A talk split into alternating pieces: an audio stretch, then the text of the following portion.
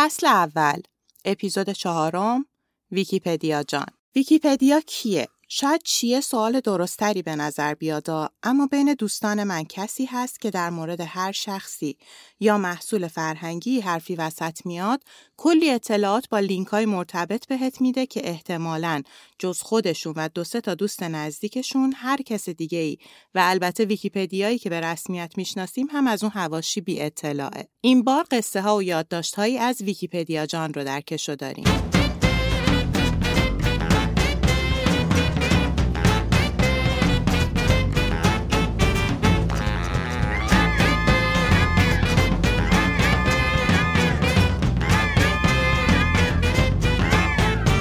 سلام، من سحرم و اینجا پادکست کشوه و کشو جاییه که میریم سراغ چیزهایی که نوشته شدن اما منتشر نشدن و تو کشو افتادن. امروز یه مهمون عزیز دارم که از اون رفقای هلوبرو تو گلو به حساب میاد. رفیق هلوبرو تو گلو چیه؟ اینجوریه که دوستای خوبی انتخاب میکنی که دورشون آدم حسابی زیاد دارن، بعد تو موقعیت‌های مناسب و مقتضی با دوستای خوبشون که وقت صرف کردن و سوا کردن دوست میشی. بامدادم اول دوست فاطمه یا همون دراما کوین اپیزود دو بود. حالا اطلاع دقیقی ندارم که اونا چطور دوست شده بودند. من برخلاف بامداد دنبال این سطح از روایت آدما نیستم.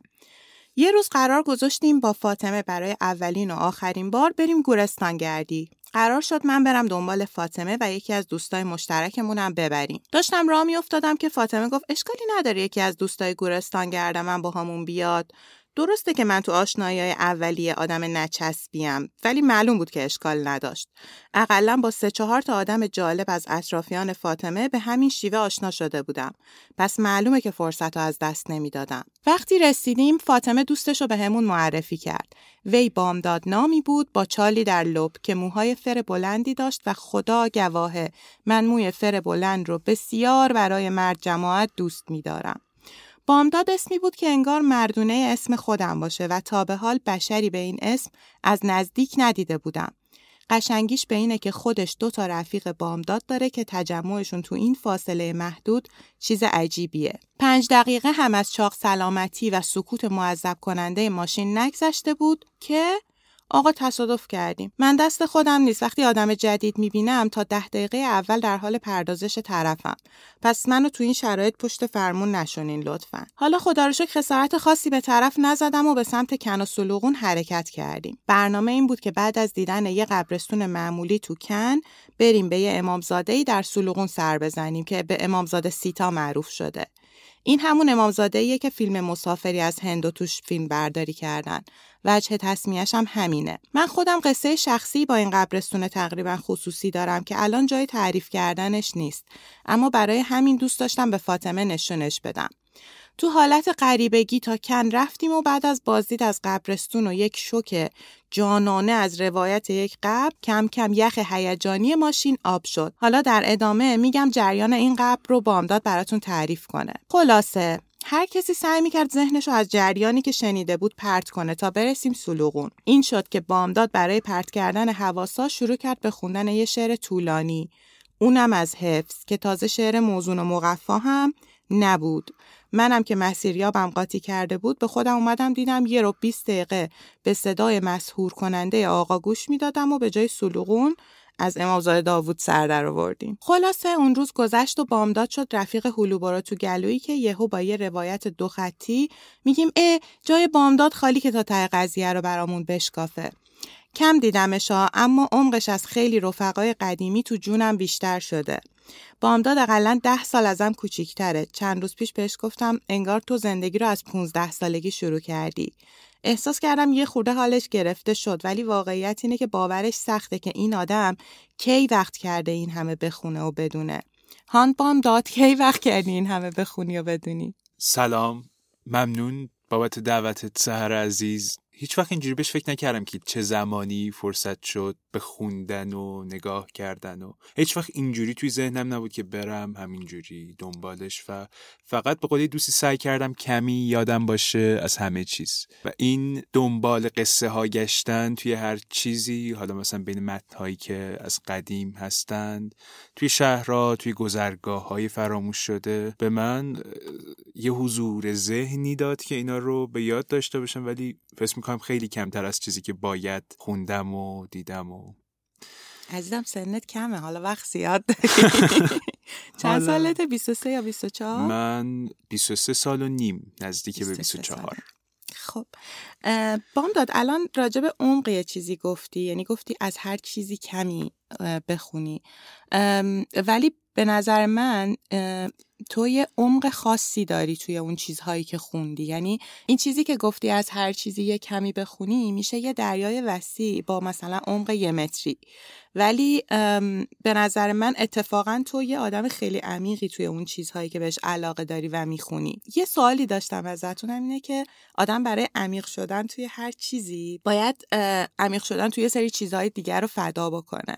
فکر میکنی برای عمیق شدن توی اون چیزهایی که خوندی و دونستی و دنبالش بودی چی رو فدا کردی؟ اول که ممنونم از لطفت، خودم انقدر بزرگ نمیبینمش و ازم دوتا فاکتور وجود داره به هر حال در به یاد سپردن چیزها. یکی بحث علاقه است و یکی بحث فراره. وقتی ما چیزی رو دوست داریم و دربارش میخونیم به یاد میسپریمش، هر چقدر هم که دور باشه، هر چقدر هم که بی ربط باشه و هر چقدر هم که رندوم باشه.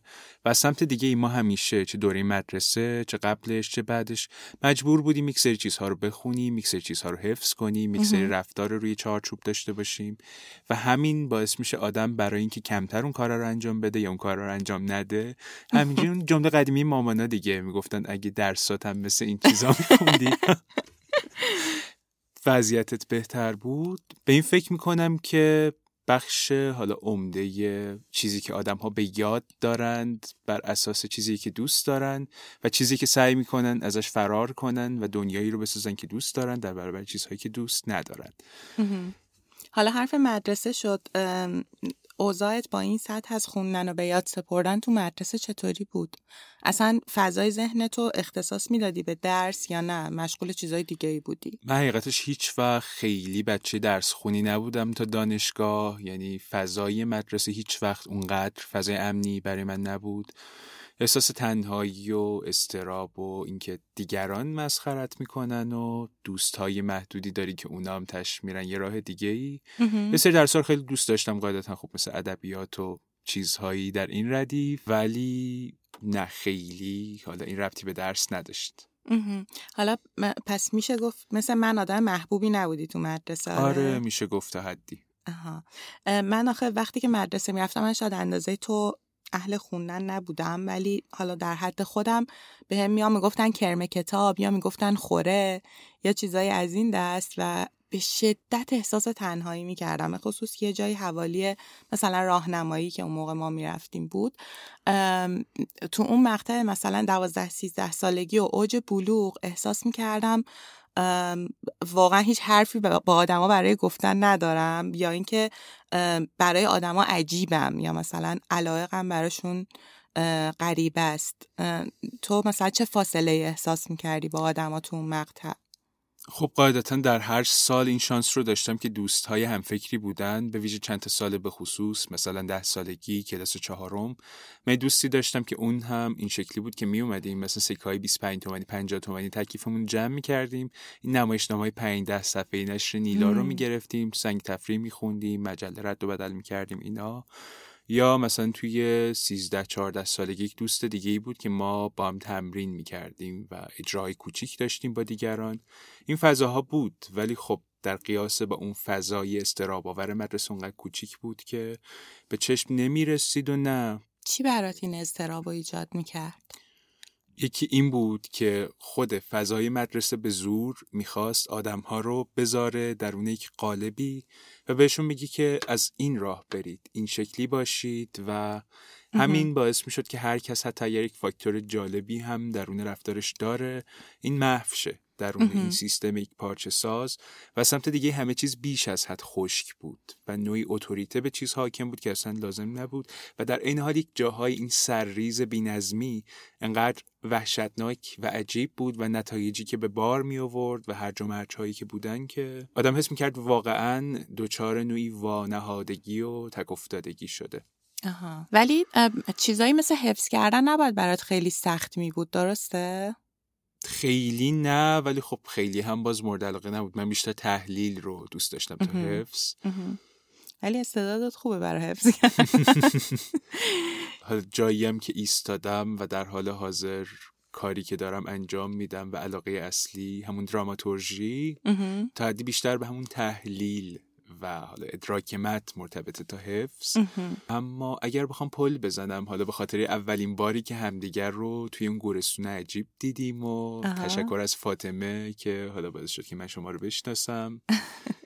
ما بین قبرها دنبال قصه ها میگردیم، بین قبرهای قدیمی، بین گورهای از یاد رفته، بین سنگهای شسته، بین مکانهایی که تغییر کاربری دادن، بین تاقها، میزهای نزورات، آدمهایی که رد میشن، کسانی که والی گورستانند و از پیش درباره گورها چیزهایی رو میدونن. اون روز من صبحش رفته بودم ختم دوست دیگه‌ای و مستقیما از اونجا اومده بودم و خودم رو رسوندم. همیشه بهترین دوستایی که در زندگیم شناختم اتفاقا دوستایی بودن که از این فضا یا مرتبط با این فضا، چون درکشون از لحظه و وقت درک بسیار جالبیه. ما داشتیم راه میرفتیم بین ردیف سنگ‌ها توی همون امامزاده سیتا. سنگ خیلی عجیب. امامزاده سیتا نه، توی اون کن قبرستون کن بود، درسته؟ توی قبرستون کن بود. آره حالا آره من آره. حافظم. امامزاده سیتا خیلی خانوادگی بود اگه یادت باشه. آها توی قبرستون کن بود، بله. آره. خب گوری بود که تصویر عجیبی تصویری بود، انگار کفی که روی یک لیوان در حال آب شدن باشه چه شکلیه. تیکایی از تصویر رو انگار برداشته بودن. یک دختر بچه‌ای بود که داشت به ما نگاه میکرد و پسوند، یعنی پیشوند اسمش در واقع شهیده اومده بود. ما و فامیلی هم نداشت. ما شوکه شدیم که قصه این گور چیه و از متولی قبرستون پرسیدیم و برای ما توضیح داد که شهید زهرا، درسته؟ شهید زهرا، بله. این گور به چیزی بوده بیست سال پیش برمیگرده. این دختر توسط پدرش که اعتیاد داشته یا چنین چیزی، حالا نمیدونیم چقدر از قضیه جزو واقعیاته و چقدر جزو افسانه های محلی. خب گورستان ها همواره محل هایی هستند برای بافتن قصه های محلی. آره، حالا افسانه های محلی و کرات مثل میوه درخت ها در دسته. گفت که پدر این دختر در جنونی آنی سرش رو بریده و برادر دختر برای دختر و مادرش اینجا قبر خریده در کنار هم و قبری هم برای خودش که قبر خالیه و هر از گاهی میاد به گورها سر میزنه و دلیل اینکه فامیلی روی این گور نیست اینکه به هر حال گویا انکار کردن پدر، انکار میکردن حضور پدر رو. کاش که به قبل از دیدن این قبر برمیگشت. کاش میشد به وقت پیش از آمدن تو برگردیم واقعا. آفرین. بعد ما اومدیم تو ماشین، همه داشتیم روبرومون رو نگاه میکردیم که چجوری ذهنمون الان بیاریم بیرون از این چیزی که شنیدیم. تا شب نمیتونستیم قضیه رو هضمش کنیم. آره اصلا عادی سازیش هیچ جوره ممکن نبود. آره حتی اون شعری که تو خوندی هم عادی سازیش نکرد. خب بامداد، من اول اپیزود تو رو ویکیپدیا جان معرفی کردم. این قابلیتت خیلی برامون جذابه. یه وقتام اذیتت میکنیم سرش که مثلا راجبه یه چیزی، یه موضوعی، یه آدمی حرفی میندازیم وسط و لذت میبریم که میشینیم تو رو تماشا میکنیم، پروسس میکنی و اطلاعات رو از اون آدم برامون فهرست میکنی. اینه که میخواستم یه سوال رندوم ازت بپرسم. آهان چند وقت پیش به هم گفتی که مردم عجیب متقاضی خانه ادریسی ها از غزاله علیزاده شدن. این کتاب فضاش، آدماش و تقریبا همه چیزش منو اذیت میکنه. البته انگار قراره که اذیت کنه و خب موفقم هست دیگه. به هم بگو چی به غزاله علیزاده گذشته بوده که حاصلش چنین کتابی شده نهایتاً. البته اگر میخوای یه توضیحی راجع به این کتاب بده که مثلا اگر کسی نخونده یکم آشنا شه باهاش. سوال درباره خانه ادریسی ها سوال عجیبیه، چون رمان شاید رمانی نباشه که اونقدر بشه از منظر بررسی زندگی نامه نویسنده و با دیدگاه زندگی نامه‌ای به سراغش رفت. خانه ادریسی ها یک رمان خیلی مفصله که اول بار در نیمه اول دهه هفتاد در دو جلد چاپ میشه و بعد از حالا مرگ خودخواسته نویسنده در یک مجلد همراه با یک سری نقد. داستان در یک شهر خیالی به نام اشقابات میگذره که جایی است بین حالا مثلا ایران و گرجستان. شهر تفلیس گرجستان به همون صورت در داستان وجود داره. این اشقاباد یک شهریه که پر از بناهای قدیمی و از یاد رفته است و مردم درونش تحت سلطه حکومتی به نام حکومت آتشکاران زندگی میکنن که یک حکومت افراطی بولشویکه و یه خانواده‌ای هستن. مادر بزرگ خانم زولیخا ادریسی، نوه سی و هشت سالشه، تازه از فرانسه اومده، وهاب ادریسی که آدم افسرده حالیه و همه چیزش رو از دست داده و از بچگی در مالی خولیای حاصل از مرگ عمش رحیلا است که وقتی بچه بوده یک علاقه‌ای بهش داشته ولی عمش در سن خیلی کم بعد از ازدواجش فوت کرده.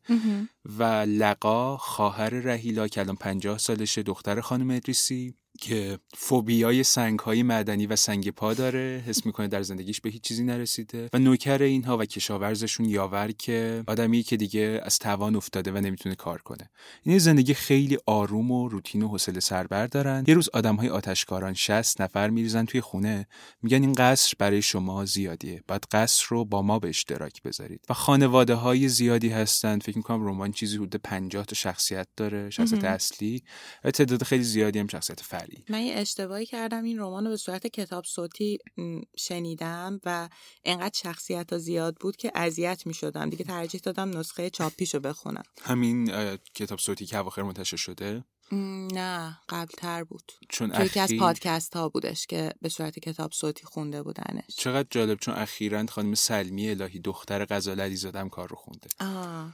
حالا اگر بخوام دقیق‌تر باز به سوال برگردم، به نظرم رمان فضایی که میسازه فضای جالبیه، طنز ظریفی که غزاله علیزاده در پرداخت این جهان داره، کمدی درام رمان، کمدی درام خیلی نامتعارفی هم هست، همراهشون میکنه. به غیر از این که شهرهایی که درون داستان ازشون نام برده شده و شهرهایی هستن که خیالی ان، در کنار شهرهای واقعی مسیر پیش بینی ناپذیر داستان و همه اینها باعث میشه کار جذابی باشه. من خودم کار دوازده سالگی خوندم و یکی از رمان‌هایی بود که واقعاً باعث شد که علاقه‌مند شم به حوزه داستان فارسی و از دلایلی بود که شاید حتی امروز پژوهش در حوزه ادب داستانی فارسی رو به عنوان یکی از حالا گرایش‌های کاری خودم برگزیدم. اما اینکه این اقبال عام و عجیب نسبت بهش باشه جالب، کمی جالبه. و اینکه چرا رمان آزاردهنده‌ایه؟ خب به هر حال خوندن شرح یک اشغال میتونه آزاردهنده باشه. زبان غزاله علیزاده زبانیه که یک کمی طول می‌کشه ارتباط برقرار کنید. پر است از کلمات قدیمی در توصیف معماری و فضا، مثل اشکوب و تارمی و اینها در توصیف اون تیکه‌های بنا و غیر از این که کلا خوندن قصه‌ای درباره آدم‌هایی که هرگز وجود نداشتند در شهری که وجود نداشته است و تاریخی که وجود نداشته است، چیز پنجاه پنجاه صفر و صدیه. یا خیلی آدم‌ها ارتباط باش قرار می‌کنن یا خیلی دور ازش. ببین من کلا اعتقادی به مرگ مؤلف ندارم، خب برای همین وقتی هر اثری رو می‌خونم من به این فکر می‌کنم که چه زمینه هایی در زندگی اون آدم باعث این شده که این, این نویسنده به خلق این اثر برسه. و معتقدم که غزاله علیزاده با همه تلخی که تو زندگیش حس میکرده جاریه تو این داستان. حالا میخوام ببینم تو کجای این داستان میبینی غزاله علیزاده رو، یا این داستان رو از چه موضوعی نشأت گرفته میدونی تو زندگی؟ برای پاسخ به این سوال باید برگردیم به کارنامه غزاله علیزاده. غزاله علیزاده داستان هایی داره که مستقیما نوشتتشون و اونها رو تنها با خانش زندگی نامه‌ای میشه به سراغشون رفت. به فرض مثال داستان تالارها که مستقیما برگرفته است از زندگی غزاله علیزاده و بیژن الهی. حالا داستان یک مردیه که جدا شده از همسرش و فرزند اینها. یه داستانی به نام کشتی عروس داره که درباره زنی که بعد از ازدواجش تحت خشونت خانگی قرار میگیره. داستان خیلی وحشتناک و تکان دهنده‌ایه و اون هم گویا برگرفته است از بخشی از زندگی غزاله علیزاده در حال ازدواجی بعدتر. اما خانی ادریسی ها اساساً چیزهایی درونش به جهان بیرون ربط دارن که اونقدر نزدیک به خود غزاله علیزاده نیستن.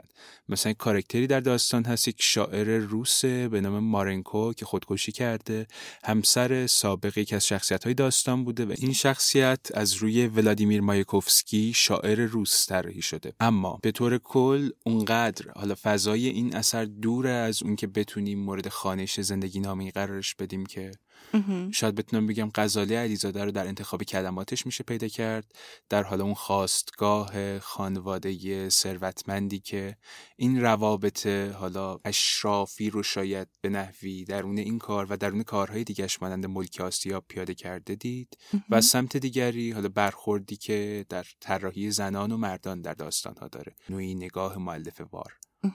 حالا فهمیدین که وقتی میگم ویکی‌پدیا دارم از چی حرف میزنم. خب حالا من که میدونستم همینطور که بامداد داره با همون معاشرت میکنه یه چیزایی هم یادداشت میکنه، اما تا قبل از شکل گیری کشو نمیدونستم داستانم مینویسه و خب قطعا از شنیدنش به خاطر کشو هیجان زده شدم. حالا خواهشم اینه که در مورد داستانی که برام آوردی توضیحی بده، بعد بگو چی شد که نوشتیش، چی شد که تو کشو افتاد. من هیچ وقت خودم رو داستان نویس جدی نمیدونستم و قاعدتا نمیدونم. داستان یکی از سال اولین شکل‌هایی بوده که برای تمرین نوشتن سعی کردم که یاد بگیرم، با اینکه روایت همیشه برام جذاب بوده، حتی در خشک‌ترین و بی‌منطق‌ترین و غیر روایی‌ترین چیزها. ولی وقتی که سحر حالا ایده این پادکست رو به من گفت، توی ذهنم متنی بود که در شیراز نوشتمش در سال اول دانشگاه هم و قصه‌ای بود که برگرفته است از دو تا افسانه محلی که یکیشون رو بچگی شنیدم، یکیشون حالا مثلا پانزده شانزده سالگی، و هر دو خیلی برام تاثیرگذار بودن. وقتی که من بچه بودم مادر بزرگم برام تعریف میکرد که دوره‌ای که سیزده چهارده سالش بوده در دسفول ناگهان مارهای دو سری پیدا میشن توی خونه‌ها. مار دو سر من اول فکر کردم افسانه است، بعد دیدم نه، واقعا خوش شده این مارا در موزه داراباد وجود داره و اونا رو دیدم، عکس گرفتم برای مادر بزرگم. اون دوره گفت که بعد همینا بودن. عکس داری ازشون؟ در حال حاضر نه، ولی میشه یه روز با هم بریم موزه داراباد. بعد گفت که تعداد زیادی از این مارها رو میکشتن و پای درخت خاک میکردن، حالا برای اینکه مثلا اون برکت وجود داشته باشه، اون درختها بار بگیرن و اینها. و سمت دیگه چند سال پیش آدمی برای من تعریف کرد که یک افسانه محلی در نقاط غربی کشور وجود داشته و دو طرف یک مبارزه، دو طرف قضیه، هر کدوم درباره دیگری اون رو میگفتن. میگفتن در این شهرها زنانی وجود داشتن از نظر سیاسی بی‌طرف که طرف هیچ کدوم از این دو طرف جبهه نبودن، در ازای دریافت پولی میومد و اسرایی رو که با کامیون بهشون تحویل داده میشده سر میبریدن. حتما از اون شایعات مسخره‌ای که در شهرها راه میندازن برای اینکه طرف مقابل رو زیر سوال ببرن. ولی ایده‌ای شد برای نوشته شدن این داستان. زمانی هم که این رو مینوشتم یه وضعیت فاجعه باری بود. چاه خونه من بالا زده بود، با هم خونه هم دوام شده بود، دانشگاه تعطیل بود، دو هفته بدون هیچ کاری باید میموندم شیراز. یه بند داشت بارون میبارید و همینجوری در طول روز پشت پنجره های مختلف بالاخونه های مختلف میشستم. من عاشق بالاخونه های شهرام. هر مغازه‌ای که طبقه دوم داره، هر کافه‌ای که طبقه، حس میکنم که بالاخونه ها در مکان ها هویت خاصی دارن که انگار نقطه ثقل اون بنا هستن.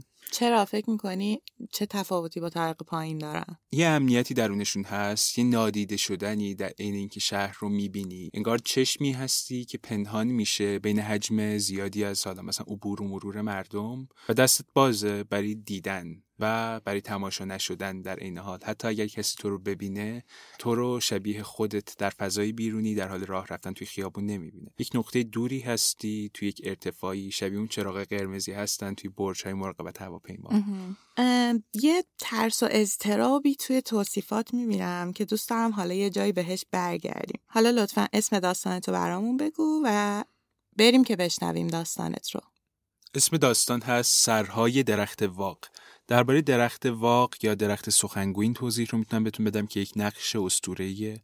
در فرش ایرانی هست و در نقاشی‌های ایرانی. ریشش به پیش از اسلام برمیگرده، اگر اشتباه نکنم از نقوش مانوی، ولی پیشرفت میکنه و این درخت درختی است که میوهش سر انسانه.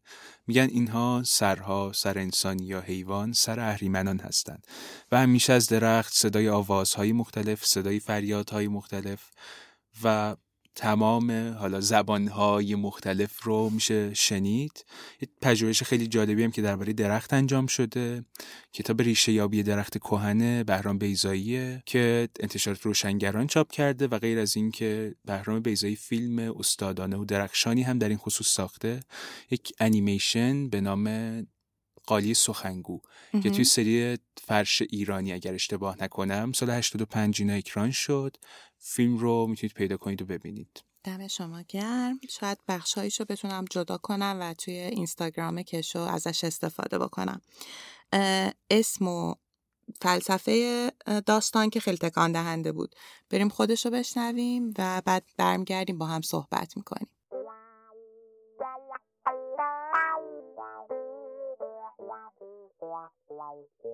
خانه‌ای دو درخت داشت، یکی بر فرش و یکی در حیاط. میوه درختها سر بریده آدم بود و آواز ثمر میدادند. درختها هزار سر و هر یک سری بریده از شیاطین. مادر به دخترک میگفت کر باش و کور باش و بر فرش ننشین و زیر درخت نرو تا درد به جانت ننشیند. اما دخترک آواز را از پند خوشتر داشت و هنوز استخوان‌های دست دختر با آواز سرها گرفتارند. از لای پنجره سوز میآید، سوز سخت گداکش یک روز سخت زمستان. با ابرهای برفی حبس با آسمان که شاید فردا پس فردا بار دهند. زن لیلا به سمت حیاط می رود. گوشه حیاط درخت تنومندقان با شاخه های انبوهش ایستاده است. لیلا به گلدانها کمی آن طرفتر زیر سقف ساده چوبی و پوشش پلاستیک آب می دهد و پای درخت هم آب می ریزد. آب حوض را تازه کشیدند. دهان خالی حوض بس نمی کند پوزخند زدن را. زن از حوض خالی می ترسد. بچه که بوده شنیده اجنه ته حوض به هم می غلطند و نسلشان را زیاد می کنند. مهم نیست پر و خالی بودن حوض، ولی توی حوضها و قبرهای خالی بیشتر. آب روی خاک موجوار حرکت می کند و روی شکافهای زمین اتاق کوچک گلخانه، روی شیار پیچ پیچ کاشیهای حیاط. لیلا باز یاد کودکیش در همین حیاط می افتد. یادش میاد چند ده سال پیش که هشت سالش بیشتر نبود، پیش خودش فکر می کرد که رتهای سیاه مارند و باید ازشان گریخت. بعد میرفت بالای بلندی پله ها و احساس امنیت میکرد. حس میکرد در رفت از گزند مارهای سمی و بلند که از جنگل به سمت روستایشان آمدند و میخواهند خونشان را توی شیشه کنند و زهر دندانهایشان را بریزند به خون پیرها. سخت بود از مارها نترسیدن. آن هم با داستانهایی که بزرگترها تعریف میکردند. مادر بزرگ لیلا تعریف میکرد دختر بود و هجده ساله که توی زیرزمین خانه‌شان یک مار زنگی دو سر را کشته، روغن و زهرش را کشیده و خونش را ریخته پای باغچه که بوته‌های گل و درخت‌های شاهتوت و گردوی باغچه‌شان بهتر رشد کنند. پدرش اما از مارها بدش نمی‌آمد. حتی برای لیلا تعریف میکرد که جوانتر که بوده، یک روز با دوستاش میرود دنبال گنج، جای اتراق می‌کنند. اولین ضربه‌ها را به زمین می‌زدند که مارها به سمتشان هجوم آوردند. همه جز پدر لیلا از جایشان با هول پریده بودند که نیش خوردند. درست ده دوازده مرد هیکلدار نقش زمین شدند و هر چقدر هم که سخت بوده، پدر لیلا سعیش را کرده که نترسد و تکان نخورد. چنبر مارها را دور پاهایش دیده. حلقه زدنشان را، حتی روی ساق برهنه پایش، لزجی چندشاورشان را حس کرده. ترس به دل راه نداده، نفس نکشیده. مارها در کسری از ثانیه انگار که روی تخت سنگی نشسته بودند، رفتند دور. و پدر لیلا هم تا عمر داشته بیخیال کندن شده و گنج و کوه و مار را کلن فراموش کرده. مثل آدم ازدواج کرده و شده کارگر کارگاه ریختگری لب مرز و زندگیش را گذرانده. چند سال بعد هم خبر پیدا شدن طلا در همان منطقه مارخیز و توسط اجنبی ها شنیده شده بود و پدر لیلا که از باخت می ترسید، آنقدر احساس بازنده بودن کرده بود که تا عمر داشت جز کارش به هیچ چیزی فکر نکرد. لیلا بر می گردد و در اتاقی دیگر را، اتاقی که اغلب در بسته است، می گشاید. صندوق خانه گرمتر و تاریکتر از باقی نقاط خانه. بوی تارنکبوت و کهنگی می آید. بوی نفت های ریخته چراغ، بوی شیر ترش، بوی آهن شبیه بوی فلز مانند خون. لیلا به سمت صندوق بزرگی می رود که زیر یک میز خیاطی است. توی صندوق کارت ها و خنجرها و گزلیک های زنگار گرفته ایلای پنبه پیچیدند. بوی تند آهن آمیخته با بوی دیگر، چیزی شبیه گوگرد می زند توی بینیش و چهره در هم می کشد. لیلا با دست راستی که کمتر درد می کند ساتور را بر می دارد و به سمت آشپزخانه می رود. یادش می آید که جهیزیه مادر بزرگش بود. سخت و سنگین و احتمالاً مانند ظروف آن دور از جنس نقره می تواند امتحان کند. دیگ پر از آب و سرکه روی آتش تند گاز و صدای افتادن ساتور در آب، صدای ناامنی، قرص مسکن روی زبان لیلا. بطری بیرنگی که از کمد آشپزخانه در آمده توی دستش جا می گیرد. قرص آب می شود. آب درون دیگ اندازه تاریخ تیره شده است و ساتور برگشته به دوران جوانیش. لیلا ساتور را و بطری و پنبه ها را توی کیسه چرمینی که همان اطراف است میگذارد و میرود به سمت حیاط. اول از هر کاری این ساتور باید دوباره تیز شود. آوایی شبیه کشیده شدن فلز به سنگ، آوایی کشیده شدن فلز به سنگ، کلاغ‌ها را از درخت میپراند. زن یاد گذشته میافتد باز. یاد روزهایی که مادرش و زنان دیگر توی خانه دور هم می نشستند و با صدای نامفهوم و تو دماغی با هم حرف می زدند. چند ده روز بعد پدر به سفری رفت که دلیل و مقصدش را نگفت و هرگز برنگشت. لیلا یادش می آمد روزهایی را که پسران جوان و مردان سالخورده ای را روزها بعد از سفر پدر پشت کامیون از جاهای دور می آوردند. توی حیاط خانهشان می بستند با زنجیر یا با نخ. مادر لیلا را از خانه میفرستاد بیرون به هر بهانه‌ای که با بچه‌ها بازی کند و با کمی پول که دستش میدهد چیزی برای خودش بخرد. یک روز که لیلا نرفته بود پی بازی، از لای در دیده بود پسرکی را که تازه پشت لبش سبز شده بود. روی زانو نشسته بود، طوری که انگار دستهایش را بستند. زنی که دوست مادر لیلا بود و خیلی وقت‌ها میآمد خانه‌شان، روبروی پسر نشسته بود. زن به پسر آب نوشاند. پسر آب را با ولع می‌خورد. تشنه بود انگار. لیلا به چشم‌های پسرک نگاه می‌کرد. انگار کمی ترس داشت و کمی بغض. دست لیلا تیر می‌کشید. نمی‌دانست که از تیزی چاقوست یا تیزی نگاه‌هایی که تو سرش می‌چرخیدند. خاک آهسته آهسته خیس‌تر می‌شد و مارها روی زمین راه می‌کشیدند و به جلو می‌رفتند.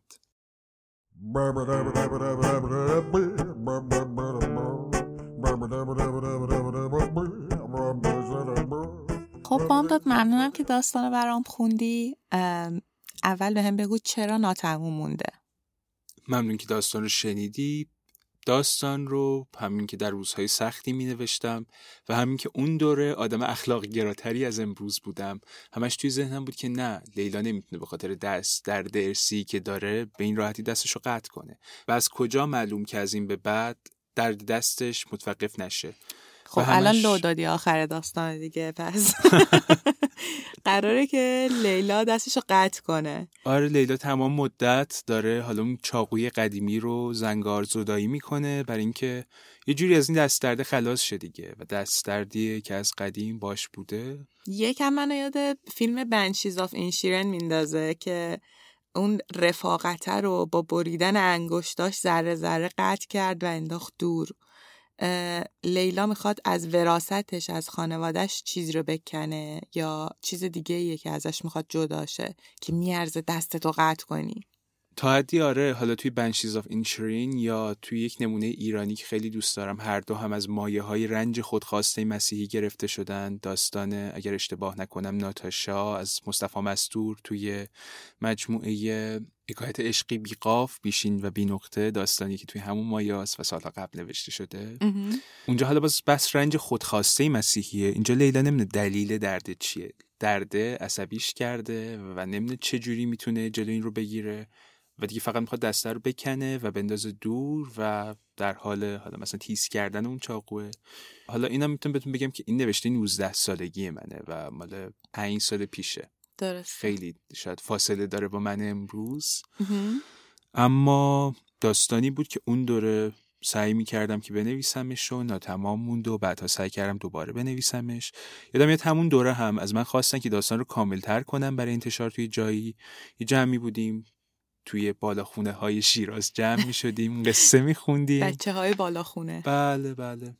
و گفتن که اینو کامل ترش کن. من اومدم به صد سال قبل این خانواده برگشتم و شده بود شبیه یک اثر کسل کننده که هی شجر نامه رو می کنه پشت سر هم که مادر بزرگ این بود، پدر بزرگ این بود. بدم نه، این باید جمع و جورتر باشه. ولی خب هیچ وقت پیشرفتی نکرد و در حد همین طرحی که شنیدید موند.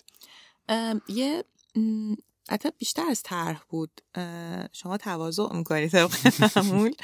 اما برای من آورده‌ای که داشت این بود که همینطور که میخوندی فکر میکردم این داستان داره با تمام حواس من بازی میکنه، به خصوص حس بویایی و چشایی. مثلا اونجایی که راجب سرکه‌ای که داره میجوشه حرف میزدی، بوی تند سرکه میزد تو دماغم و تمام داستان این وضعیت برای من جریان داشت. فکر نمی کنی که اگر با همین خطی که نوشتی مثلا بری جلو و تمومش کنی و اون حرفی که میخواستی بزنی رو بزنی و از کش و درش بیاری؟ چیزی که به نظرم میرسه اینه که شاید ما بتونیم مثلا با شعر این رفتار رو داشته باشیم، با تکه های یک شعر در گذر زمان بهش زمان بدیم و کاملش کنیم اون کلیت ناتمام رو. اما داستان در ناتمامی بسیار سخت به پایان میرسه، هرچند هم یه داستانت رو بذاری توی کشو، لازمه نوشتن شاید یک داستانه و بعدتر ادیتش کنی، ولی با قصه ناتمام خیلی سخت دوباره میشه رفتار کرد، چون یک پیوستگی رو میطلبه و قاعدتا آدم همون آدم دیروز نیست. شاید یک چیزهایی رو یادش بیاد از خاطرات اون دوره، از ترس‌های اون دوره، از فکرهاش توی اون دوره، ولی سخته واقعا مهم. برگشتن همونقدر سخت که برگشتن به گذشته. برسیم به اونجایی که راجب ترس گفتی و من گفتم دوست دارم برگردم بهش و قبل ترش گفتم که از نظر من مرگ مؤلف معنا نداره و ما هرچی که می نویسیم توش جاریم. اون ترس و اضطرابی که من توی قصه حس می کردم از کجای شخصیت تو میاد یا ناشی از چه ویژگی توه؟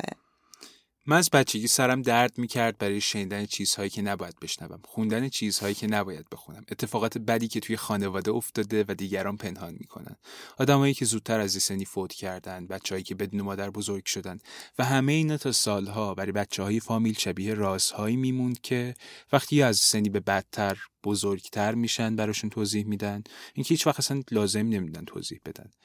این کنجکاوی خودش نوعی ترس رو همیشه برای من به بار می آورد و این ترسه سه تا ساحت یا سوگهی مختلف داشت. از سمتی احساس گناه از خوندن چیزی که نباید میخوندی، از سمت دیگه حالا همزاد پنداری و گذاشتن خودت جای اون آدمی که توی اون وضعیت بحرانی بوده، و حالا مثلا ساحت سومش رو میتونم این شکلی ببینم که تاریکی گذشته، اتفاقات سیاهی که افتادن هم جذابن، هم میتونن چیزهای وحشتناکی رو برای من تریگر کنن، چیزهایی رو به یاد بیارن، تداعی‌هایی رو رقم بزنن که حتی اگر من زندگیشو نکرده باشم شباهت‌هایی دارن با تروماهایی که من در زندگیم گذروندم. و خب تمام اینا هستن که دست به دست هم میدن و نوعی ترس رو میسازن و نوعی اشتیاق همزمان نسبت به گذشته و تیکایی از بین رفته از گذشته. اگر بخوام صحبتم رو اینجا جمع کنم میتونم بگم که شاید بچگی لیلا شاید دو درصد فقط ربط داره با تجربه‌ای که خودم داشتم. یکی اینکه مادر بزرگم یه میز خیاطی قدیمی داشت، همه چی توش زنگ زده بود و سالی یک بار سرکه میجوشوند، زنگ اینا رو میگرفت و دوباره مثل چی زنگ میزدن.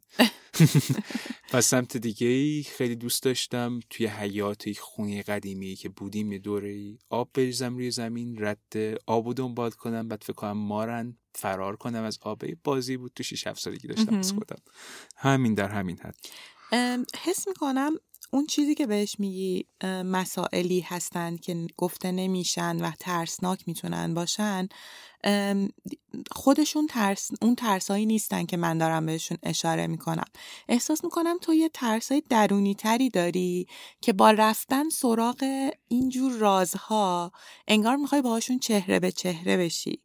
اون اون زیریا رو به من بگو، اونا چیه؟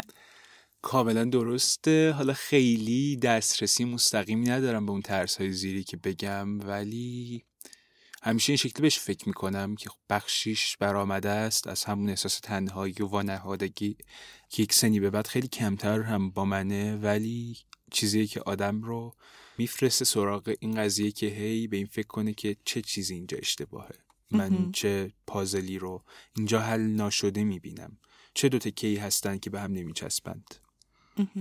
یه سوالی ازت پرسیدم راجع به عمق، حرف تو حرف اومد به اون آره جواب اصلیم نرسیدم. برای اینکه عمیق بشی توی این چیزایی که عمیق شدی، عمیق شدن تو چه چیزایی رو کنار گذاشتی و نادیده آره. گرفتی؟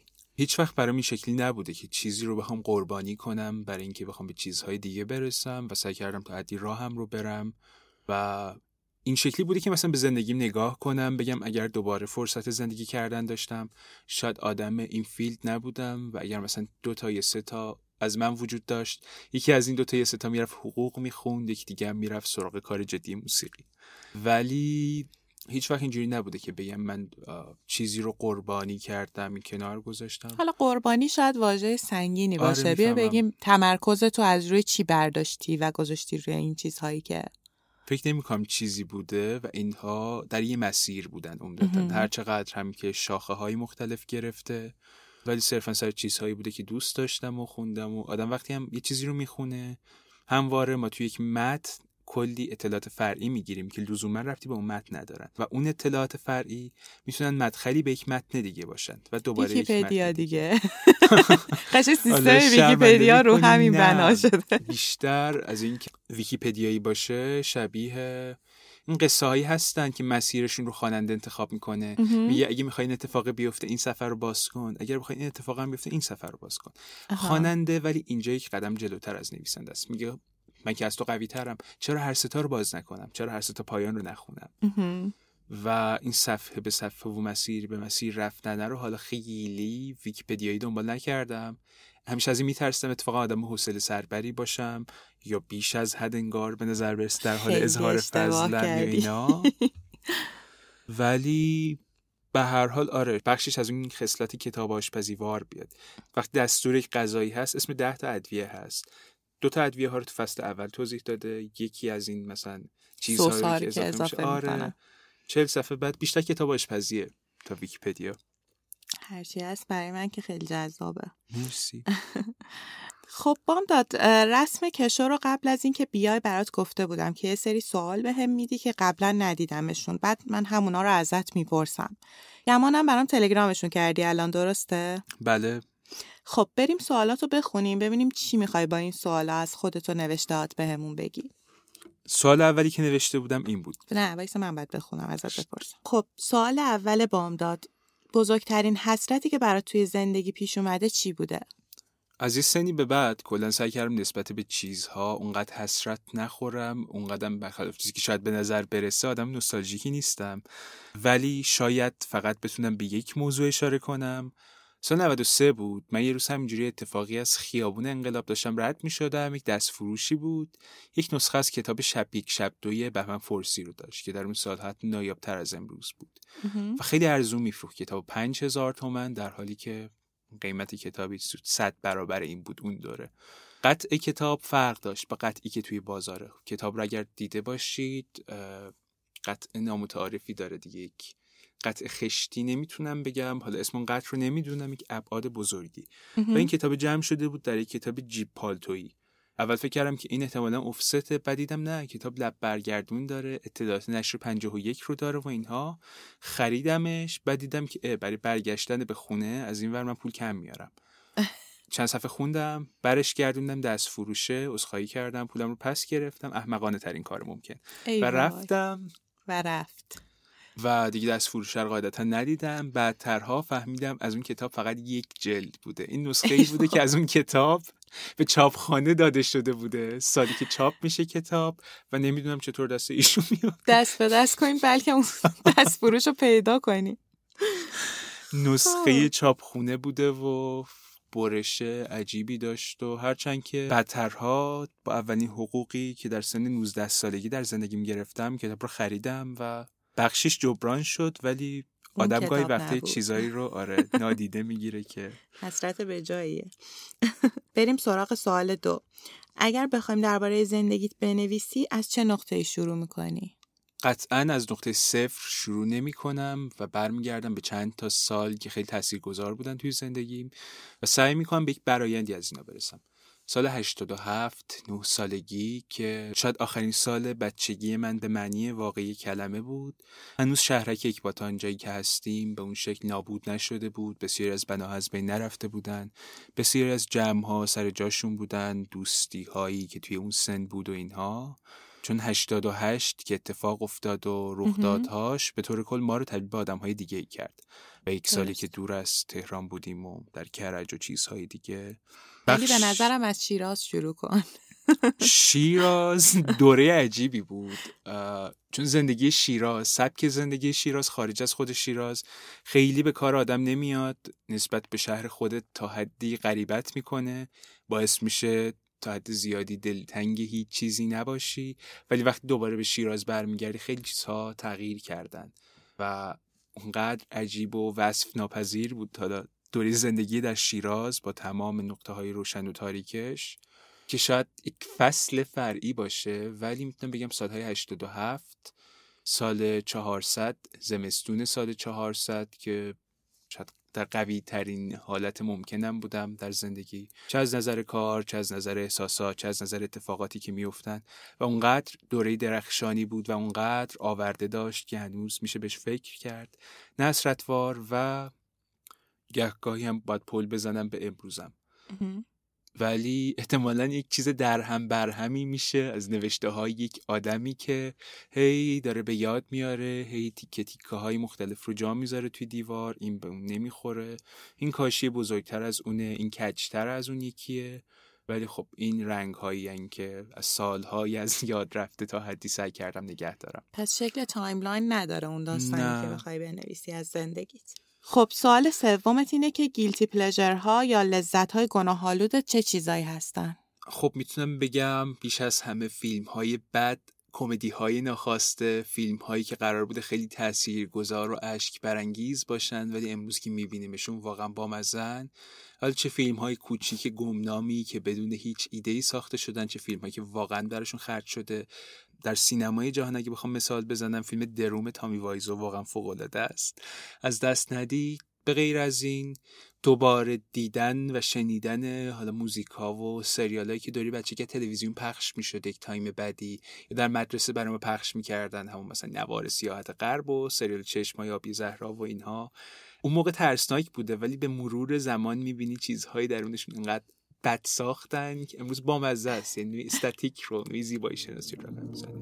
در دو طرف راه تا کیوشیم کار میکرد جانورانی بودن به شکل بوزنی، ولی همه در اصل آدم بودن که بدنشون نیم نداشت و دم هم نداشتن. از بدنهایشان چرک و خون جوشیده بیرون میزد. از هادی پرسیدم این چه زمینی است؟ این جانوران که هستن که از دیدن آنها و تعفن و کثافاتشان دل آدم به هم میخورد و نفس قطع میشود. گفت زمین زمین شهوت است، اینها زناکاران هست.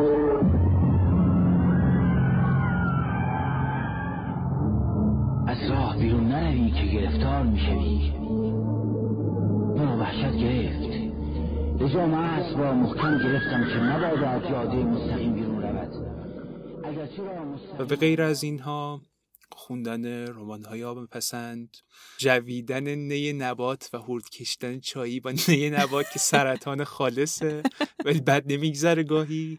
و یه فیلم ایرانی هم، دو تا فیلم ایرانی اگر بخوام اشاره کنم در همین مسیر، یکی ازدواج قیابیه که واقعا فوق‌العاده است. از دست پیشنهاد میدم که همراه با خانواده یا دوستان حتما بشین ببینینش. حتی با خانواده ممکنه فوشایی که میدین مناسب جمع نباشه. ولی این یکی فیلم‌های تاریخ سینمای ورزشی سینمای ایرانه که ابتدای کاظم معصومی قرار بوده بسازه ولی نیمه کاره میمونه، به اسم کار گروهی تموم میشه. احمد رضا عابدزاده بازیگرش بوده که اون هم مخالف بوده با اکران فیلم، اصلا درگیری‌های زمانش به وجود میاد. بعد چی میشه؟ فیلم اکران میشه. آقای عابدزاده گویا بدحال بودن اون سال، در کما بودن اگر اشتباه نکنم، و فیلم اکران میشه، بلکه نوعی حمایت باشه از ایشون.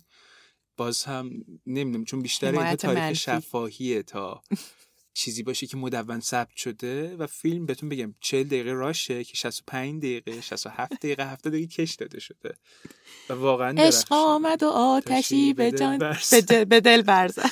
شعر عطار رو یک جوری در موسیقی متن این فیلم خار و خفیف کرده. عشق آمد و آتشی به دل برزد،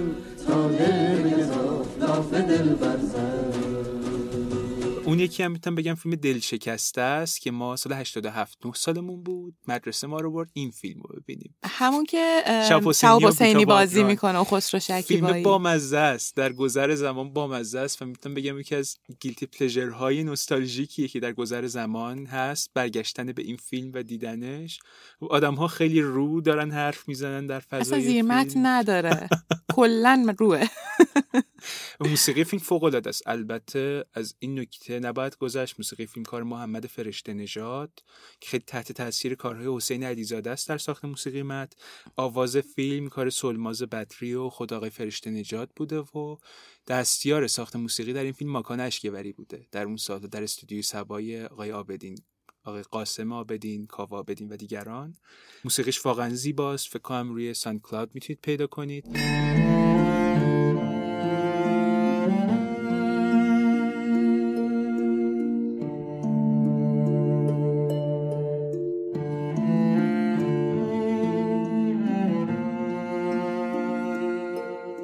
خود این موسیقی فراتر از اینکه یک فیلم خوبه یا خوب نیست هم باعث شده که یک چیزی باشه که هی بشه بهش برگشت.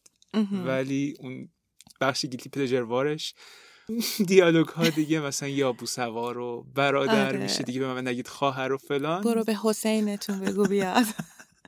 یه بازگشتیه دیگه به تاریخی که تاریخ مهمی بوده. من یه هشداری بدم در مورد فیلم ازدواج قیابی، وقتی ببینینش تا یه هفته تو ذهنتون پلی میشه که عشق آمد و آتشی به دل برزد. و ما دقیقاً این فیلم رو همون روزی در پایان همون روزی دیدیم که از اون گورستان تاریخی برمیگشت. بله، پس از شهید زهرا. سلامت روانمون در چه سطحی بود و در چه سطحیه. خب بریم سوال بعدی. درباره قبرها و شهید زهرا برام گفتی، بنابراین از روش میپریم و میریم سراغ سوال پنج. چقدر از ترسای امروز شبیه ترسای قدیمی هن؟ ترسا هم با آدم بزرگ میشن قاعدتاً، همونقدر که آدم تغییر میکنه ترسا هم تغییر میکنن. یه سری کلید واژه‌هاشون یکسانه، مثلا ترس از دست دادن، هر چقدر هم که در گذر زمان این فومو کم رنگ شه، fears of missing out. ولی یک سری ترسا هم در لحظه به وجود میان بنابر اون وضعیت، که از چیزهایی که هر چقدر زمان بیشتر میگذره ازش بیشتر میترسم، ترس از فراموش کردنه، اینکه جزئیات مهمی رو آدم یادش بره درباره یک چیز، یک رویداد و شروع کنه به تحریف کردنش. دلیلی که این همه اصرار دارم همیشه به نوشتن اینه که احتمال داره زمانی حافظم رو از دست بدم. وای. این مثلا شامل ترسای خورده فراموشی ها هم میشه، مثلا فکر کن فراموش کردن صورت کسی که دوستش داشتی و ازش جدا شدی. من خودم خیلی از این موضوع میترسم، یا حتی آمدانه تلاش میکنم این اتفاق نیفته. برای تو شدیدترین مصداقش چیه این فراموشی؟ حالا اون مثالی که زدی برام اتفاق خوشایندیه بیشتر، چون از یک سری از رنج‌ها آدم رو دور میکنه. سیمین بهبانی اتفاقا این شعری داره به اسم دیده میبندم که خیلی سال پیش در رادیو هم اجرا شده، که ایدهش همینه که مردی یا زنی تصویر معشوقش رو از یاد برده و سعی میکنه این رو به یاد بیاره. برای من شدیدترین نمود حالا این فراموشی اینه که یک یا اسم‌ها رو با هم دیگه اشتباه کنم و حرف‌هایی رو بزنم که جزء همون مصادیق طنز ناخواسته قرار می‌گیرن، یه آدمی رو احضار کنم به یک تاریخ دیگه‌ای، یک تاریخ دیگه‌ای رو بریزم داخل یک ظرف دیگه‌ای و اصلا یک چیزی از بین بره. و از سمت دیگه‌ای چیزی که می‌ترسم به شدت ازش، ترس از آسیب زدن به دیگرانه. آه. سعی می‌کنم که این رو به حداقل قضیه برسونم، تا جای ممکن رعایت کنم. ولی خب ما ناخواسته یه سری آسیب میزنیم به آدم ها قطعاً دیگه. هم آسیب میزنیم هم آسیب میبینیم، امه. یه سری چیزا اصلا ناگزیرن، اما در نهایت میشه اینجوری دیدش که خیلی کارا میشه تعمدن نکرد که به دیگران آسیب نزد. خب بریم سراغ سوال شیش. خاطره ای از یک مکان که امروز دیگه وجود نداره. میدونی که یه پادکست هست به اسم رادیو نیست. بله بله، کلا موضوعش همینه. پادکست رو و خیلی جدی میشنوم. اتفاقا اپیزود زهیرالدوله‌شو که شنیدم خیلی یاد تو فاطمه افتادم. خب پس جواب سوالتو بگو الان بهم. رادیو نیست خب بیشتر پادکستیه که خیلی کار خوبی هم هست، به مکانهای مشهور میپردازه، به جاهایی مثل رادیو سیتی و کارگاه نمایش و حالا مثلا سایر مکانهایی که در براشون کار کرده که یا نیستند امروز یا به شکل دیگری هستند. ولی همیشه در شهری مثل تهران که همه چیز در حال تغییره، ما مغازه هایی رو، کافه هایی رو، رستوران هایی رو، گذرگاه هایی رو میبینیم که تغییر شکل میدن و طوری تغییر شکل میدن که هیچ نشانی از اون شکل گذشتهشون ندارن. یکی از اولین خاطراتی که من در زندگی به یاد میارم یک مغازه‌ای بود توی سوپر سه فازه‌ای که اکباتان که پیراشکی فروشی بود. برای من واقعا هیجان انگیز بود اینجا در سه سالگی و خورده‌ای، چون جایی بود برای رویارویی با ادویه ها، مزه های جدید و اینها، و من تازه داشتم مزه ها رو کشف میکردم. و اینجا بعد از چهار ماه تعطیل شد. من از اونجا کاشی های زرد زنبوریش رو یادمه، دیوارهاش رو یادمه که سیاه و زرد بودن و میزهای گرد قرمز رنگ. ببین داستانت برای من اتفاقا این حس رو داشت که این حتما آدمیه که وقتی توی یه لحظه یه مکانی حضور داره از تمام حواسش برای ثبت اطلاعات اون لحظه و مکان استفاده میکنه. الان که به این مکانی اشاره کردی که این همه ذائقت و بویایی تو درگیر میکرده، مطمئن شدم راجع به این موضوع. خب سوال آخر، یه دستورآشپزی ابتکاری بده. این دستورآشپزیه که شاید وقتی آدم ازش صحبت میکنه کمی عجیب به نظر برسه. ببین بار بعد بیای خونم درست میکنم. آره حتما. دقت کن روش. اصلا بهش نمیخوره، ولی کرفس یکی از بهترین پایه هایی ممکنه برای همراهی با سالاد میوه، چون طعم خودش رو در کنار میوه از دست میده، شیرینی میوه ها رو لایت میکنه و به خوبی کمک میکنه که شما ادویه های دیگری رو ترکیب کنید و هم طعم ادویه ها به درستی حس شه، هم طعم کرفس. برای این دستور ما به دو ساقی ظریف و ریز کرفس نیاز داریم. اینها رو باید ساتوری کنیم در یک ظرف همراه با خامه، وانیل، اندازه نوک قاشق، شکر یا هر گونه شیرین کننده‌ای، یک یا دوتا قاشق مرباخوری یا شاید به فراخور سلیقه بیشتر، هل کوبیده، دارچین کوبیده، هر کدومشون باز اندازه نصف شکر و مقدار خیلی کمی زردچوبه، نوک قاشق زردچوبه که اون هم اصلا بهش نمیاد ولی خیلی آره، در شیرینی ها جالب میشه. اضافه میکنیم. اینها رو ترکیب میکنیم با خامه و تا جای ممکن حالا ادویه ها رو که با هاون کوبیدیم له میکنیم. برای میوه بنابر فصل چیزهایی که خیلی همیشه جواب میدن باش سیب، سیب سفت و تازه، پرتقال اگر پاییز یا زمستونه و توت فرنگی اگر تابستونه. و در کنار اینها مقدار خیلی کمی موز، چون شیرینی موز شاید بیش از حد باشه، مثلا نصف یه دونه موز کافیه، و مقداری هم آب لیمو، دو قاشق آب لیمو رو اضافه می‌کنیم به این ترکیب. و در نهایت هم میوه‌ها باید درشت خورد شن، سس روشون داده میشه، این هم میخوره و یک ساعت در یخچال استراحت میکنه. بار بعد که اومدی خونم خودتو وای میسونم با هم دیگه درستش میکنی. شامم همونه ها. آره حالا خیلی دستور آشپزی نیست، بیشتر دستور سالاده، ولی خب آره. چیزی که در ذهن. خب عالی، دم شما گرم.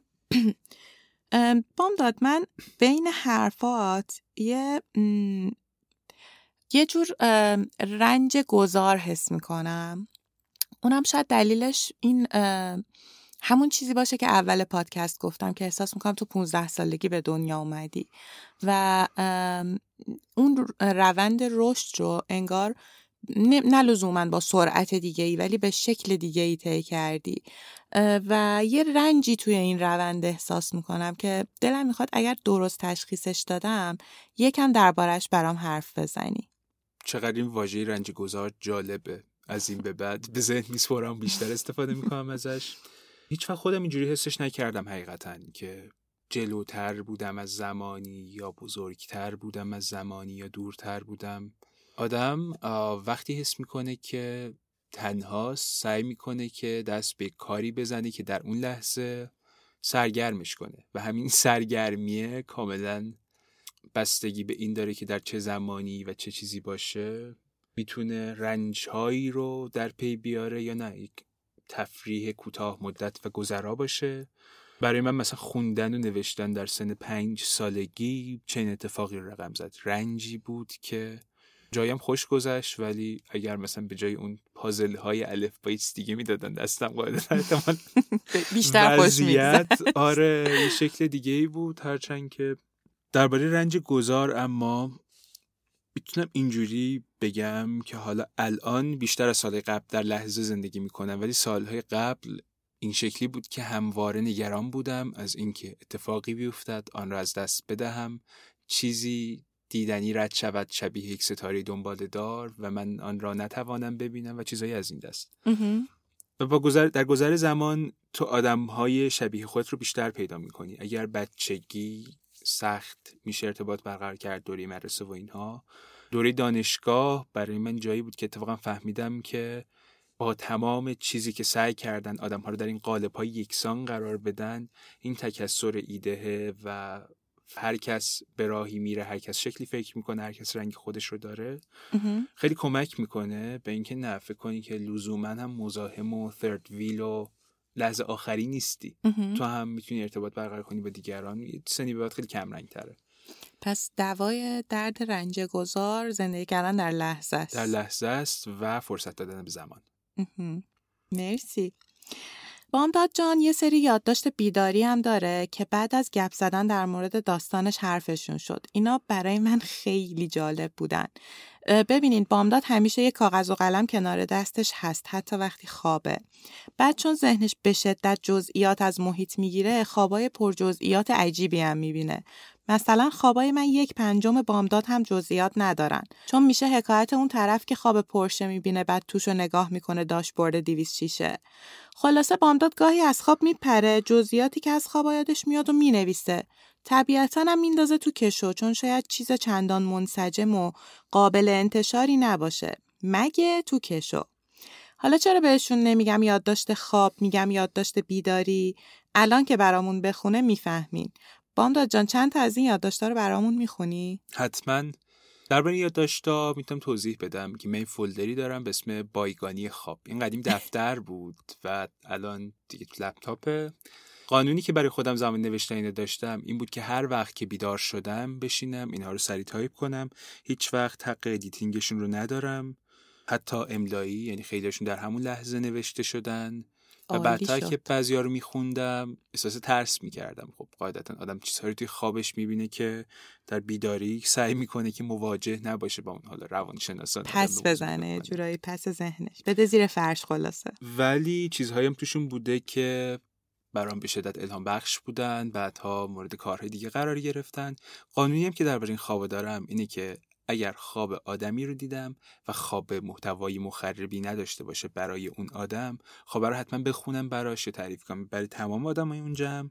یه سنی به بعدم که بگم مثلا هجده نوزده سالگی خواب‌های خیلی پرجزئیات و عجیبی می‌دیدم از تمام آدم‌هایی که در اون دوره میشناختم. یک خط سیر داشت، انگار خواب‌های تدوینگری داشتن که با تمپوی خیلی سریع اومده این تصویرها رو پشت سر هم دیگه چیده. یک سیر داستانی دارن خواب‌ها و همیشه درشون یک مرگ یا فاجعه اتفاق میفته، ولی انقدر خوش میگذره تو اون خواب اغلب که اون انگار بی اهمیت‌ترین داستان. خواب‌های سریالی هم می‌بینی؟ خواب‌های سریالی یک دوره بیشتر، الان خیلی کمتر. یه وقتایی هست که حس میکنم یه خوابی رو که دارم میبینم بار چهارم یا پنجمه، ولی نمیدونم که آیا این توهمیه که در خواب به من القا میشه یا واقعا این خواب رو قبلا دیدم. خب من چند تا از خوابها رو رندوم میخونم. اسم یک سری آدم توشونه. خوابهایی هستن که درباره این آدم‌ها هستن و باید بیشتر هم توضیح نمیشه داد. درباره چیزهایی هم حالا توضیح میدم. پنج شنبه سوم آذر چهارصد و یک. توی خواب من، فاطمه، آوا، سپهر، یاسمن، یاسمن دیگر، آریا و مانی هستیم که مرتکب یک قتل شدیم و همه را با جسدی که روی دستمان مانده و مقدار زیادی یخ خشک انداختن توی یک سلول سیاه چالتور. به پایمان بندی نیست. اگر این پنجره های زنجیردار نبودند فکر می‌کردم اینجا باید سردخانه ای چیزی باشد. ما آدمی که خیر و برکت داشت و نامش را یادمان نیست به سفارش دفتر یک نهاد کشته ایم تا به آنها تحویل بدهیم. پیش از هر چیز باید در این سلول برای محل دفن پیرمرد و جایی که بیشترین برکت را داشته باشد تصمیم بگیریم که خیلی سریع تصمیم میگیریم. بنا می شود تا ده ساعت آینده پیرمرد بیچاره را در گورستان زیدآباد کرمان بخش سیرجان جا بدهیم. پیرمرد را با آرامی و با افزودن آهسته گازی فوری به محدوده تنفسیش از پا درآوردیم. زجر نمی کشید. حالا همه را انداختند اینجا و دوره محکومیتمان تا فردا تمام می شود. چرا که در روز دوم حبس دادگاه فوری برگزار شده و از آنجا که سفارش دهنده نهاد معتبری است فردا آزاد می‌شویم. فردای این تاریخ باران به ملاقات من در زندان می‌آید، مرا آزاد می‌کند و به خانه مادرش در محله فردوسی می‌برد. طبق حکم دادگاه بدوی حق ندارم عصر از ساعتی به بعد بیرون باشم.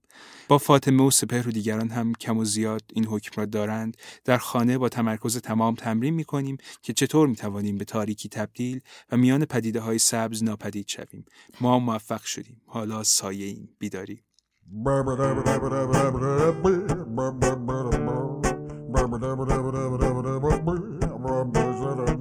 بیداری.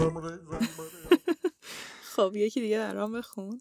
و درباره این یادداشتی توضیح کوتاهی میتونم بدم. من یه دوست خیلی نزدیکی دارم، هدیه، که آدم خیلی خفنیه. کارش طراحی پارچه بوده و پژوهش درباره حالا مثلا تاریخ فرهنگ ایران و چیزهایی از این دست. من در خوابهام همیشه هدیه رو در بالاترین مدارج می‌بینم، شبیه آرزوهای مادر بزرگان نسبت به نوه‌هاشون که فلان جایی، حالت اگزاجری، شبیه اونایی که مامانا میزنن تو سرمون.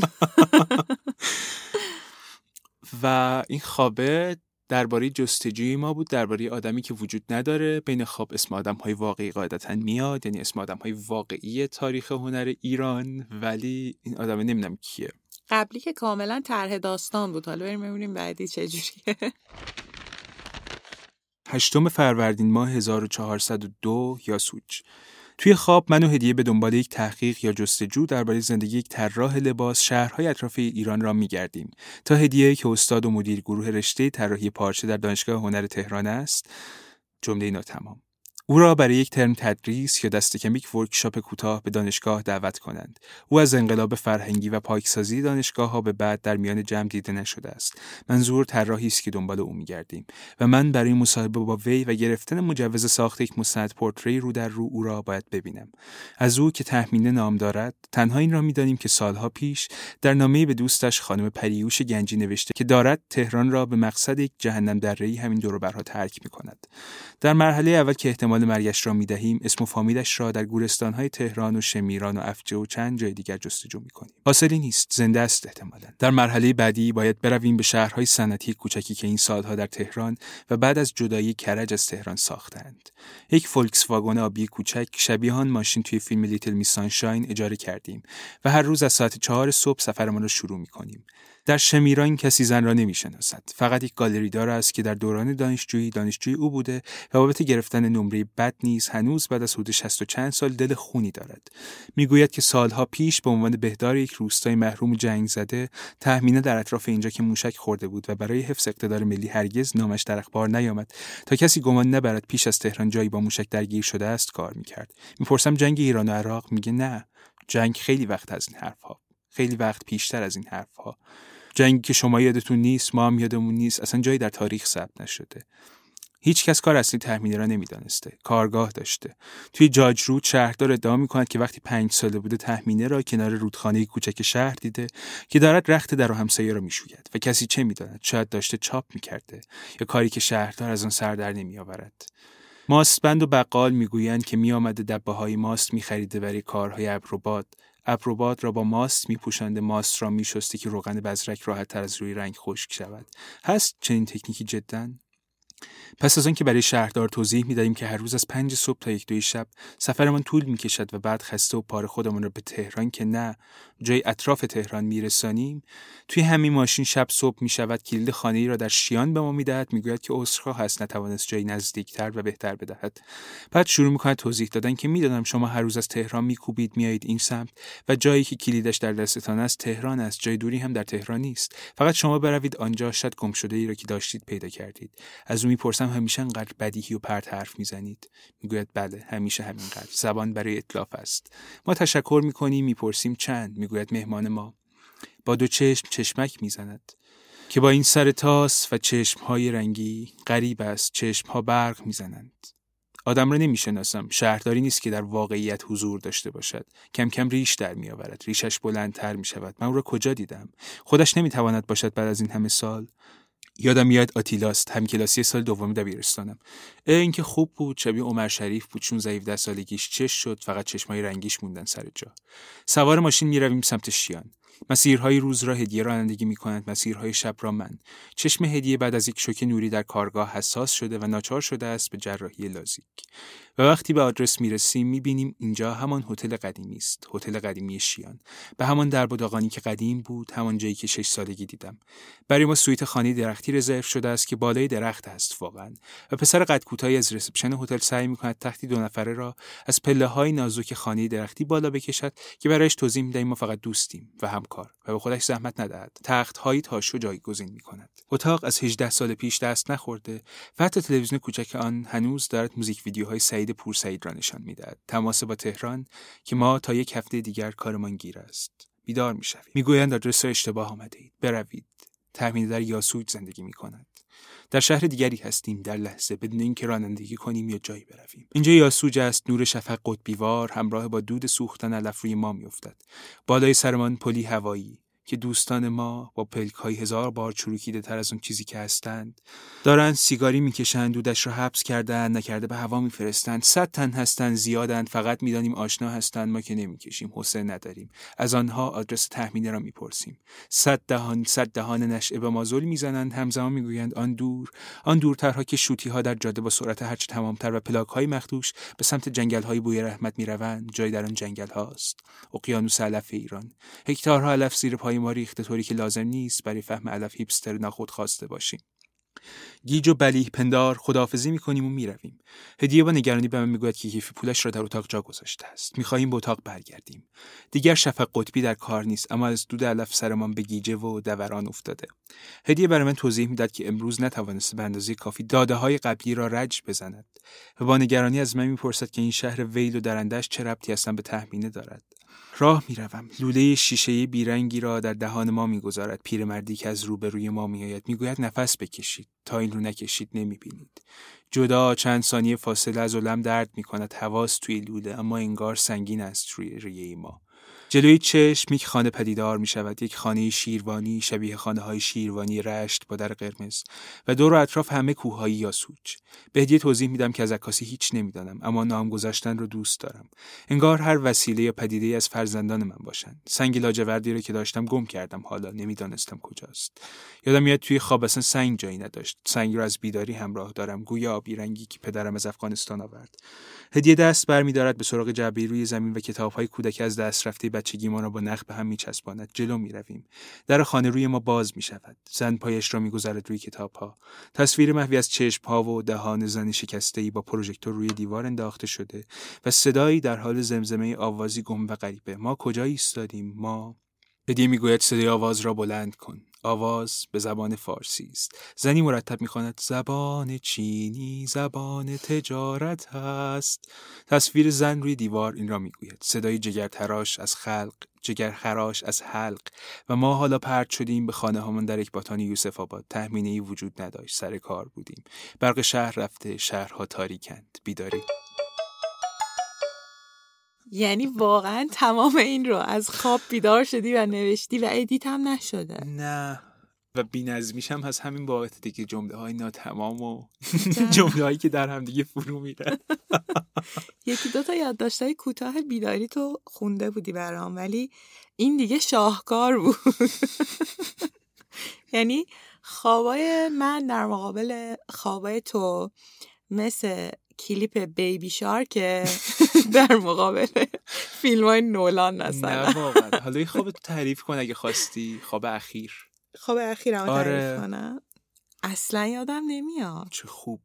آره خیلی کم پیش میاد که یه خوابی رو یادم بیاد، ولی یه خوابی رو میدیدم که خیلی تکرار میشد. خب توی یه بازه از زمان که خیلی روح و روان آشفته‌ای داشتم.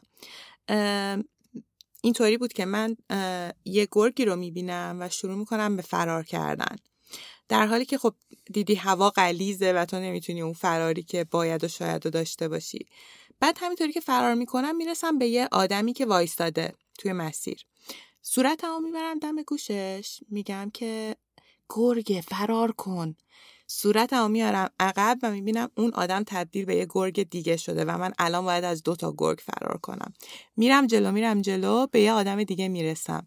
صورتمو میبرم دم گوشش، میگم دو تا گرگن فرار کن. صورتمو میارم عقب و نفس یه گرگ سوم میخوره تو صورتم و دوباره شروع میکنم به فرار کردن از سه تا گرگ. و همینطوری پیش میرم و پیش میرم تا اینکه میبینم یه گله گرگ دارن دنبالم میکنن. تسلیم میشم، میشینم و بیداری. فوق‌العاده است و خیلی معنیدار میتونه باشه. چه گرگ ساختن از آدم‌ها و چه اینکه دیرتر شناختن آدم‌ها و این ترسی که عمیق‌تر شدن در آدم‌ها حالا بعد از اون فاز اولیه‌ای که میشناسیمشون میتونه برای ما رقم بزنه. ترس از اعتماد یه جورایی شاید. شاید. حالا این خفن ترین خوابی بود که به یاد می آوردم، اما معمول خوابام تو همون مایه های بیبی شارک واقعا، به خاطر اینکه خیلی ذهن پراکنده‌ای دارم دیگه. بامداد، در مورد خوابت به خصوص این خواب اخیری که خوندی، همیشه برای من اینطوریه که احساس میکنم خوابا مجموعه ای از هیجاناتمان و تصاویری که از جلوی چشممون گذشتن و حالا همون چیزایی که دادیم زیر فرش. برای تو پررنگ‌ترین چیزی که از خودت تو این خوابه بود، یعنی از بیداریت تو خوابت جریان پیدا کرده، چیه؟ خوابه رو وقتی مرور می‌کردم و حالا می‌خونم، این بود که زمانی دیدنش هیچ حسی نداشتم، شخصیت اصلی نبودم، انگار مثلا کاراکتر دوم یک فیلم باشم. خیلی جا توی خوابام به طور کل خودم رو از بیرون می‌بینم، یعنی یک سوم شخصی هم که داره خودم رو با بامداد رو با دیگران در اطراف داره می‌بینه. ولی از سمت دیگه این شکلی بود که من دارم به دنبال یک ماجرایی میگردم که حالا خیلی بحث اصلی زندگی من نیست، ولی در هر حال ربطهایی هم جایی پیدا میکنه و این شکلی بود که دنبال چیزی میگردیم، پیداش نمیکنیم، از چشم‌اندازهای بی اهمیت و اطلاعات سوخته رد میشیم و برمیگردیم به نقطه اول. این شکلی بود خوابه. ولی خب مثلا زمانی که خوابه رو میدیدم حس میکردم که سه هفته است واقعا رفتم سفر رو، خوش میگذره با همین سختیشو، ولی پایانش دیگه هی کابوسوارتر میشد. وقتی بیدار شدم وحشت زده بودم، ولی دوباره که داشتم میخوندم خب خیلی مسخره است، زبان چینی زبان تجارت است، بله که هست. نه یه دونه جمله دیگه من سوغات برداشتم از این خواب، چی بود؟ زمان برای تلف کردنه، یه همچین چیزی بود. یه همچین چیزی، حالا الان خودم مستقیما یادم نیست. آره یه همچین جمله بود که یهو گیر کردم بهش، زمان برای هدر دادن یا برای تلف کردنه. اینو من برداشتم به عنوان یادگار. هرچند که من بیدار شد خیلی اینجوری فکر نکنه، ولی همیشه لحظه های اتلاف وقت دارایی هایی رو برای ما رقم میزنن که شاید دویدن دنبال یک چیز لزوما اونها رو به ما نده. درسته. خیلی ممنونم ازت، اولا که چقدر وجه‌های جدیدی از تو برام باز شد، یعنی شاید یه متنی وجود داشت اما اینقدر پراکنده شدیم از متن و جاهای جدیدی رفتیم که برام خیلی جالبتر از اون چیزی که فکر می‌کردم پیش رفت. و بعدم خیلی ازت ممنونم که همین ابتدای کار کشو اومدی، دعوتمو قبول کردی و منو مدیون خودت کردی. خلاصه بامداد یه رسم دیگه هم کشو داره، اونم اینه که موزیک پایانی کشو رو مهمونمون انتخاب میکنه. فکر میکنم که برام یه موزیک انتخاب کردی، درسته؟ بله. اول که درباره بخش پایانی ممنونم از دعوت و لطفت، واقعا برای من باعث افتخاره بودن در کشو و صحبت کردن درباره چیزهایی که در کشو گذاشتیم، چون که زندگی ما به ناگزیر به شکلی که بیشتر نوشته ها به کشو روانه میشن چون راه‌های خیلی طولانی در پیشه برای به اجرا در اومدن و صیقل خوردن چیزها. یه سری چیزایی که مستقیما برای کشو نوشته میشن، برای خونده نشدن نوشته میشن به کنار، اما بی نهایت این ایده ارزشمنده که آدم‌ها هر از گاهی کشوشون رو ببینن و چیزهایی رو از اونجا بخونن. برای من هم واقعا بس خوشحالی اینجا بودن. ممنونم ازت. ممنونم از خودت. و درباره موسیقی پایانی، این یک قطعه فولک مقدونی است، فکر میکنم فولک یوگسلاوی سابق. البته خواننده اصل قطعه اسمارج پوا یا اسمارج پوا، خواننده‌ای که به عنوان ملکه آواز کلی‌ها شناخته می‌شده، سال هزار و سیصد و چهل و سه به دنیا میاد، فکر میکنم دو هزار و شانزده فوت میکنه یا دو هزار و هفده، یادم نیست. ولی نسخه اولیه آهنگو اگر سرچ کنید یا بشنوید یا اصلا احتمال داره شنیده باشید، توی تیتراژ اول فیلم برات هست، یه حالا هوای خیلی شلوغ کلیوار به قول دوستی بازار مرغ و خروس طوری داره که فرق میکنه با این باز اجرا و باز روایتی که از این قطعه انتخاب کردم برای پایان. اسم این قطعه است چای شکریه که اگر اشتباه نکنم یعنی دختر کوچک، و شعرش هم با مزه است، یک شعر طنزآمیزی داره توی مایا که ای دختر کوچیک پشت سر من آهسته راه نرو، وقتی که پشت سر من با آهستگی حرکت میکنی انگار قلب من رو از جا میکنی، انگار من رو با خودت میخوری. عاشقانه این شکلیه، حالا خیلی دقیق دارم نقل نمی کنم ولی تو این مایه هست. و اجرایی که از این قطعه انتخاب کردم اجرایی که موسیقی چند سال پشت سر همه من بوده، اجرای یک خانمی اگر اشتباه تلفظ نکنم اسمش رو به اسم زیبیل یا سیبیل کیناست. این قطعه رو خیلی ملایمتر و آرامتر از چیزی که در شکل کهنشه اجرا کرده انگار قطعه شرح یک لحظه از زندگی کلیه که حالا از سفر دست کشیده، شهرنشین و کارمند و پشت میز نشین شده و با سری که از خستگی روی میزه داره در حال چرت زدن خاطرات روزهای قدیمش رو مرور میکنه. سفرهایی رو که از سر گذروند، پریشانی‌هایی رو که داشت و حالا ایستادنش رو در این نقطه که شبیه یک جزیره امنه. عالی شد، ممنونم ازت. کشو بسته برا که رفتیم.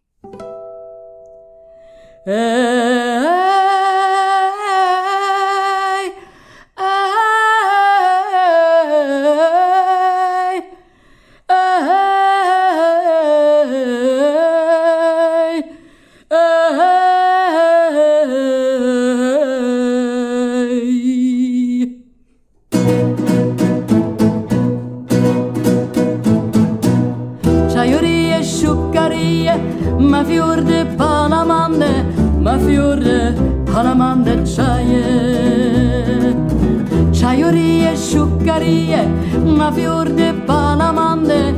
fiorde palamande çaye.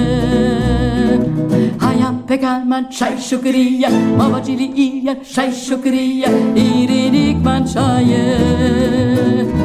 Haya pekalman çay şükriye, ma vacili iye çay şükriye, iridik man çaye.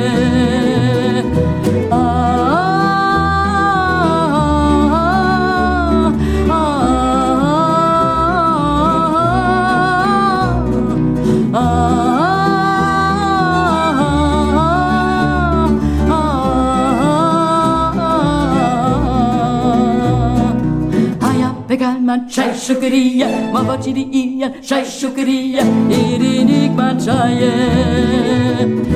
آیا بگل من چای شکریه ما باچیدی این چای شکریه ایرینیک من چایه.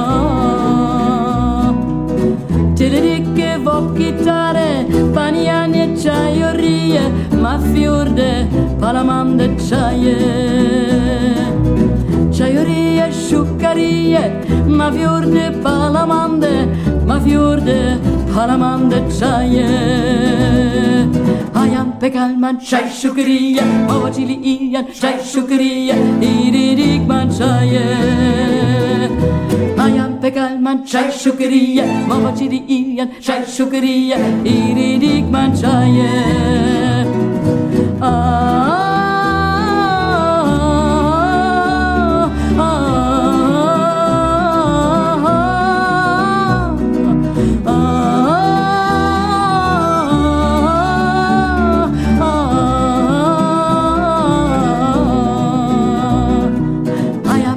من چای شکریه ما بچیلی این چای شکریه ایریک من چایه آیم بگل من چای شکریه ما بچیلی این چای شکریه ایریک من چایه.